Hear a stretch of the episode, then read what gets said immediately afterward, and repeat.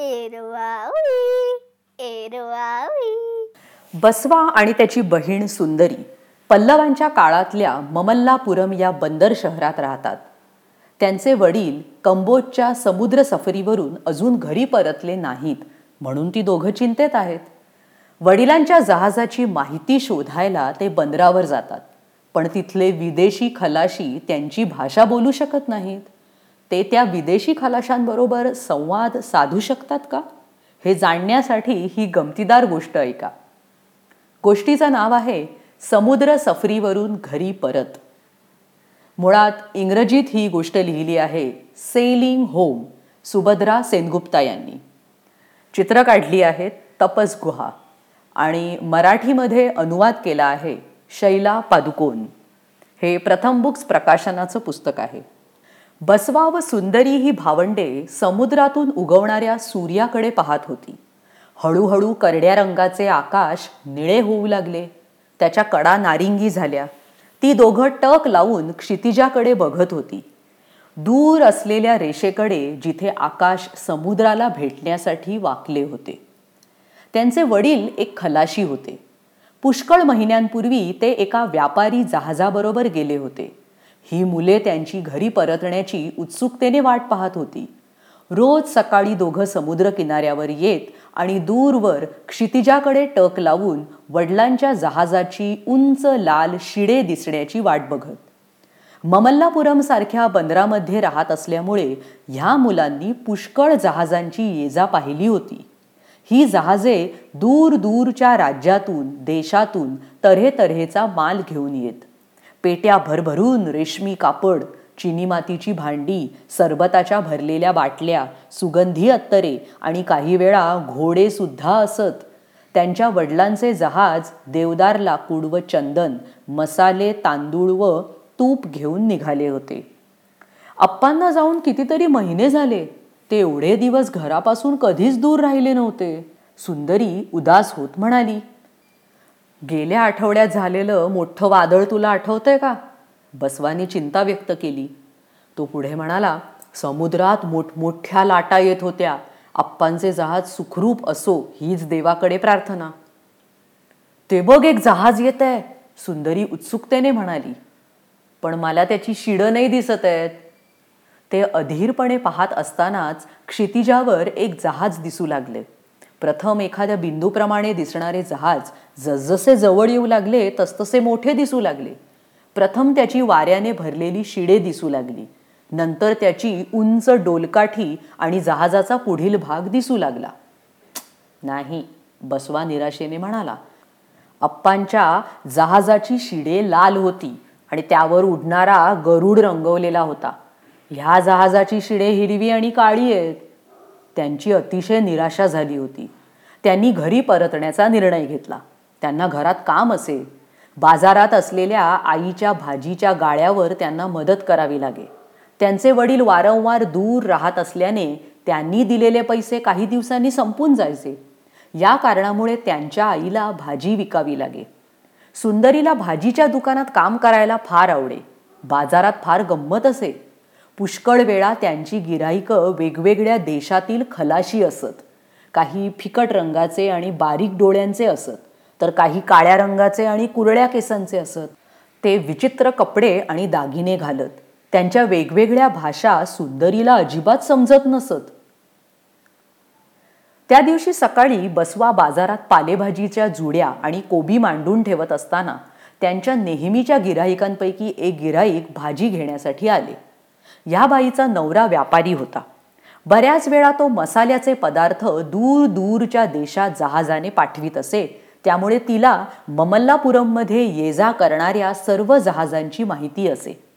मुळे व शेंगा निवडून काढता काढता त्या व्यापाऱ्याच्या बायकोने विचारले मुलांनो तुमच्या वडिलांची काही खबरबात सुंदरीने खिन्नपणे मान नकारात्मक हलवली तुम्ही धक्क्यावर जाऊन का बरं विचारत नाही? तिथे सर्व जहाजे उभी केलेली असतात. तिने सांगितलं काय विचारायचं?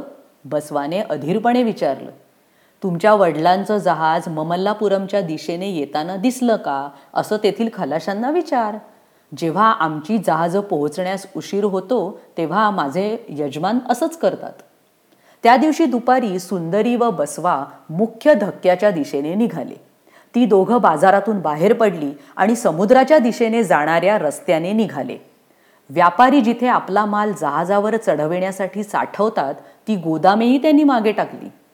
एका गोदामात मजूर मिरी व धणे यांच्या मोठमोठ्या थैल्या उतरवत होते तर दुसऱ्या कोठारात भडक रंगाच्या सुती कापडाचे गठ्ठे रचून ठेवत होते. धक्क्यावर तीन जहाजांनी नांगर टाकले होते. दोन समुद्रात उभी होती. छोट्या नौका त्यांच्यामधून ये जा करीत होत्या. त्यांचे नाखवे फळे फुले तसेच मणी लाकडी कोरीव काम वगैरे तऱ्हेतऱ्हेच्या वस्तू विकत होते. धक्क्यावर नांगर टाकलेल्या जहाजात मुलांनी सकाळी पाहिलेले काळ्या व हिरव्या शिडांचे जहाजही होते. काही खलाशी एका जहाजावर माल चढवत होते.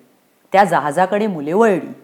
जहाजाजवळ पोहोचताच हातात भाला घेतलेल्या एका सैनिकाने त्यांना थांबवले. ए थांबा रे कुठे जात आहे तो सैनिक ओरडला.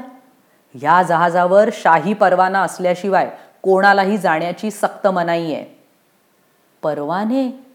सुंदरीने चकित होत विचारलं. पण का? कारण हे शाही जहाज आहे मूर्ख मुली. म्हणजे हे जहाज शाही नौकादलातील आहे का? बसवाचे डोळे आश्चर्याने मोठे झाले. आपले कुणाशी युद्ध होणार आहे का? नाही रे हे एक व्यापारी जहाज आहे.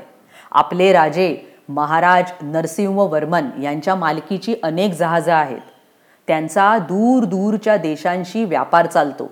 हे जहाज उत्तरेकडल्या ताम्रलिप्ती बंदराकडे जाणार आहे. आम्ही कंबोज देशाहून आलेले जहाज शोधत आहोत. काहीशा अनिश्चिततेने सुंदरी बोलली. आमचे आप्पा खलाशी आहेत. पुष्कळ महिन्यांपूर्वी कंबोज देशाकडे गेले आहेत कोणी त्यांचं जहाज पाहिलं आहे का एवढंच आम्हाला त्या खलाशांना विचारायचं आहे कंबोज त्या सैनिकाने विचारलं. त्या काळ्या हिरव्या शिडांच्या जहाजाकडे बोट दाखवत तो म्हणाला ते समोरचं जहाज तिथूनच आलंय. बसवा व सुंदरी धावतच त्या जहाजाकडे गेले. जहाजातून किनाऱ्याकडे जाण्या येण्याकरिता टाकण्यात आलेल्या जिन्यावर चढले. त्यानंतर डेकवर गेले. त्यांनी पाहिलं की जहाजावर असलेले सर्व खलाशी विदेशी आहेत. ती दोघं तिथेच थांबली. खलाशी आपापसात कोणत्या तरी वेगळ्याच भाषेत बोलत होते. ती भाषा या दोघांना बिलकुल परिचयाची नव्हती.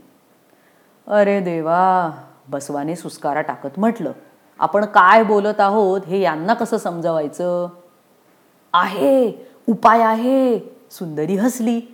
हे लोक आपल्या भाजीच्या गाळ्यात येतात तेव्हा जसं आई त्यांच्याशी बोलते तसंच आपण यांच्याशी बोलूया. अर्थात बसवा हसला.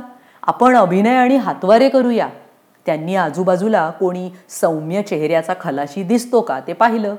एक म्हातारा खलाशी दोरखंडाच्या वेटोळ्यावर बसला होता.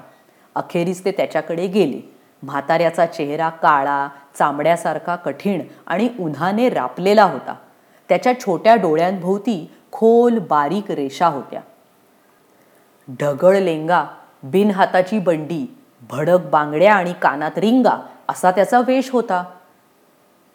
कंबोज सुंदरीने भीत भीत विचारले. त्या खलाशाने होकारार्थी मान डोलावली. कंबोज बसवाने शिडांकडे बोट दाखवले. नंतर तो सुंदरीच्या लाल परकराकडे बोट दाखवत म्हणाला जहाज लाल शिडे. त्या माणसाने कपाळाला आठ्या घालत कळलं नाही अशा आविर्भावाने मान डोलावली. सुंदरीने त्याला समजावण्याचा प्रयत्न केला तिने जहाजावर थाप मारत विचारलं जहाज? व शिडांकडे आणि परकराला हात लावत शिडे? लाल? त्या माणसाने समुद्राकडे इशारा केला व त्याच्या स्वतःच्या भाषेत तो काहीतरी बोलला होय होय लाल शिडे असलेले जहाज तुम्ही ते पाहिलंय का? सुंदरीने अधीरपणे विचारले तो माणूस कोड्यात पडला. आमचे वडील अप्पा सुंदरीने मिशा असलेल्या उंच माणसाचे हावभावाने वर्णन केले. ओ! त्या माणसाने दोन्ही हात हलवून उडणाऱ्या पक्षाची नक्कल केली. हा! मुलं आनंदाने उड्या मारत ओरडली. उडणाऱ्या गरुडाचे चिन्ह असलेली शिडे. तो माणूस हसत उभा राहिला आणि मुलांचे हात धरून त्याने त्यांना जहाजाच्या दुसऱ्या बाजूकडे नेले. नंतर त्याने क्षितिजाकडे बोट दाखवलं जिथून एक जहाज हळूहळू त्यांच्या दिशेने येत होते. त्याची लाल शिडे वाऱ्याने डोलत फडकत होती. बसवा आणि सुंदरी स्तब्ध झाले. प्रत्यक्ष त्यांच्या डोळ्यांसमोर नेहमीची उंच डोलकाठी गलबताचा पुढचा निमुळता भाग व उडणारा गरुड रंगवलेली लाल शिडे होती. तुमचे अप्पा खलाशी आहेत का? त्यांच्या आनंदी चेहऱ्याकडे पाहत त्या माणसाने प्रेमळपणे विचारले. ते त्या जहाजावर आहेत का? हे? मुलांनी आश्चर्याने त्याच्याकडे पाहिलं. तुम्ही तर आमची भाषा बोलू शकताय. सुंदरी उद्गारली. थोडीशी. तो माणूस हसला. मी ममल्लापुरमला नेहमी येत असतो पण मला तुमचा अभिनय फारच आवडला. विशेषत मिशा असलेल्या उंच माणसाचा भाग तर फारच आवडला. आनंदाने धक्क्यावर उभे राहून जहाज घरी परतण्याची वाट बघता बघता बसवा आणि सुंदरीने त्यांच्या खलाशी मित्राला पुष्कळ नवीन शब्द शिकवले. मुलांनो गोष्ट तर इथे संपली. आता बघूया इतिहासातील रोचक घटना. सुमारे बाराशे वर्षांहून अधिक वर्षांपूर्वी प्रसिद्ध पल्लव कुळातील राजा नरसिंहवर्मन यांच्या राज्यात बसवा आणि सुंदरी राहत होते. हे पल्लव राज्य आत्ताच्या तामिळनाडूपर्यंत पसरले होते. ममल्लापुरम हे शहर चेन्नईजवळ आहे. ममल्लापुरम हे महाबलीपुरम या नावाने सुद्धा ओळखलं जातं. ते कांचीपुरम या जिल्ह्यात आहे. ते तेथील देवळांसाठी प्रसिद्ध आहे. एकेकाळी ते एक बंदर होते जिथून कंबोडिया आणि इंडोनेशिया इथे जहाजे ये जा करत. कंबोज हे कंबोडियाचे प्राचीन नाव आहे आणि ताम्रलिप्ती हे बंदर बंगालमध्ये होते. पल्लव काळातील मुलं काय शिकत असत? तर्कशास्त्र कायदा गणित व्याकरण खगोलशास्त्र तत्वज्ञान वेद अर्थशास्त्र आणि राजकारण या विषयांचा पल्लवांच्या काळात समावेश होता. उच्चवर्णीय कुटुंबातील स्त्रिया शिकलेल्या असत परंतु त्यांना वेद शिकण्याची परवानगी नव्हती. पल्लव काळातील लोक आपले केस रंगवत असत ते सुवासिक तेल व अत्तरे वापरीत असत जेवणानंतर ते दातकोरणी सुद्धा वापरत असत. गोष्ट संपली पण तुम्हाला पण अजून गोष्टी ऐकायच्या आहेत ना? मग या. W W W dot books that speak dot com वर भेटूया. एरवावी एरवावी.